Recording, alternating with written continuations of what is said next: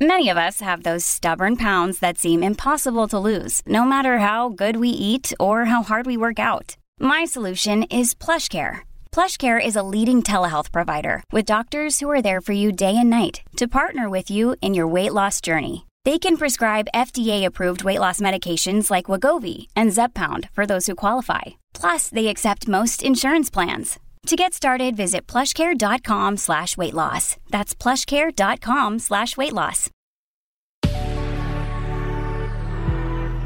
Good risings. I'm Jackie. And I'm Brian. And this is Grateful Grains.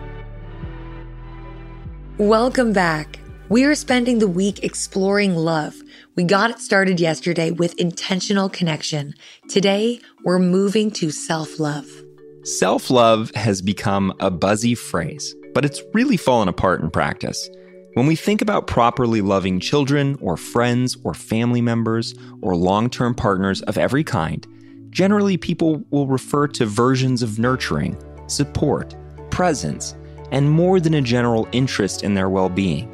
In these types of relationships, more often than not, we can easily identify how coddling or allowing for overindulgences or recklessness or excuses are unhealthy.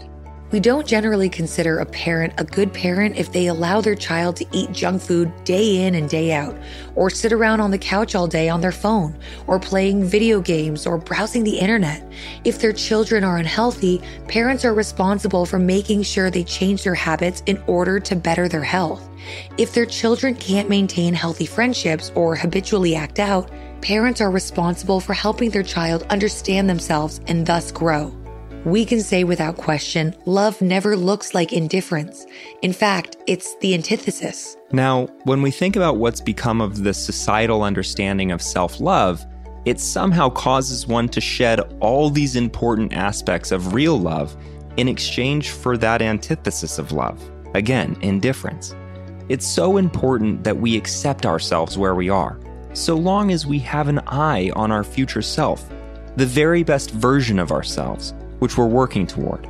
The problem arises when we allow that acceptance to become complacency or surrender. We don't need to engage in harmful negative self talk or criticize ourselves or be angry with ourselves or lose ourselves in regret spirals to know that the very best thing we can do for ourselves in loving ourselves is to nurture growth and health in all its forms.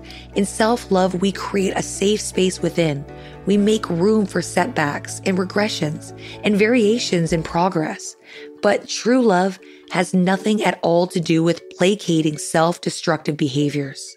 As a society, we have to nurture the freedom to be ourselves and to invite others to be themselves as well. Personal choice is personal choice. That means we're all free to live our lives however we choose, whether focused on growth or not. What we're experiencing in this modern self love movement is not only a person's choice to be unhealthy, but the expectation that others should praise them for it or ignore its larger negative implications in health. These kinds of narratives actually do the opposite of lifting each other up. It's the drowning man drowning his lifeguard. What we're being asked to do here is congratulate or admire people for their outspoken desire to indulge in all forms of helplessness in lieu of the clear scientific, medical, psychological, economic, and general physiological ramifications. By speaking out, we're oppressive but silence allows these patterns to eat away at society as a whole, especially when all forms of media have become saturated by the movement. Just like one friend can be a bad influence, one misguided narrative can shift the trajectory of what could be a healthy nation. And there's a lot of that going around these days. When it becomes commonplace to be complacent, more people become complacent. It has become a Trojan horse of unhealthiness on all fronts, and many people have fallen victim to it. It's time to reintroduce with compassion the real meaning of love.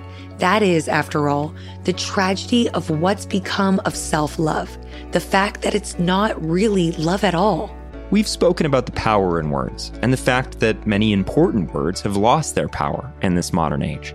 Maybe today is the day we reframe what it means to love ourselves. We imbue the phrase self love with all of the meaning and power it truly deserves.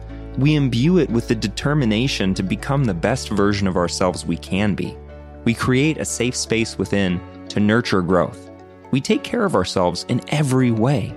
We seek out knowledge and teach ourselves what we need to truly succeed. We love ourselves exactly like we should love our children, with their health and well being at the very forefront of our thoughts, and by ensuring that they're poised to experience the very best that life has to offer. And by the way, love means that we hope the same for any passing stranger.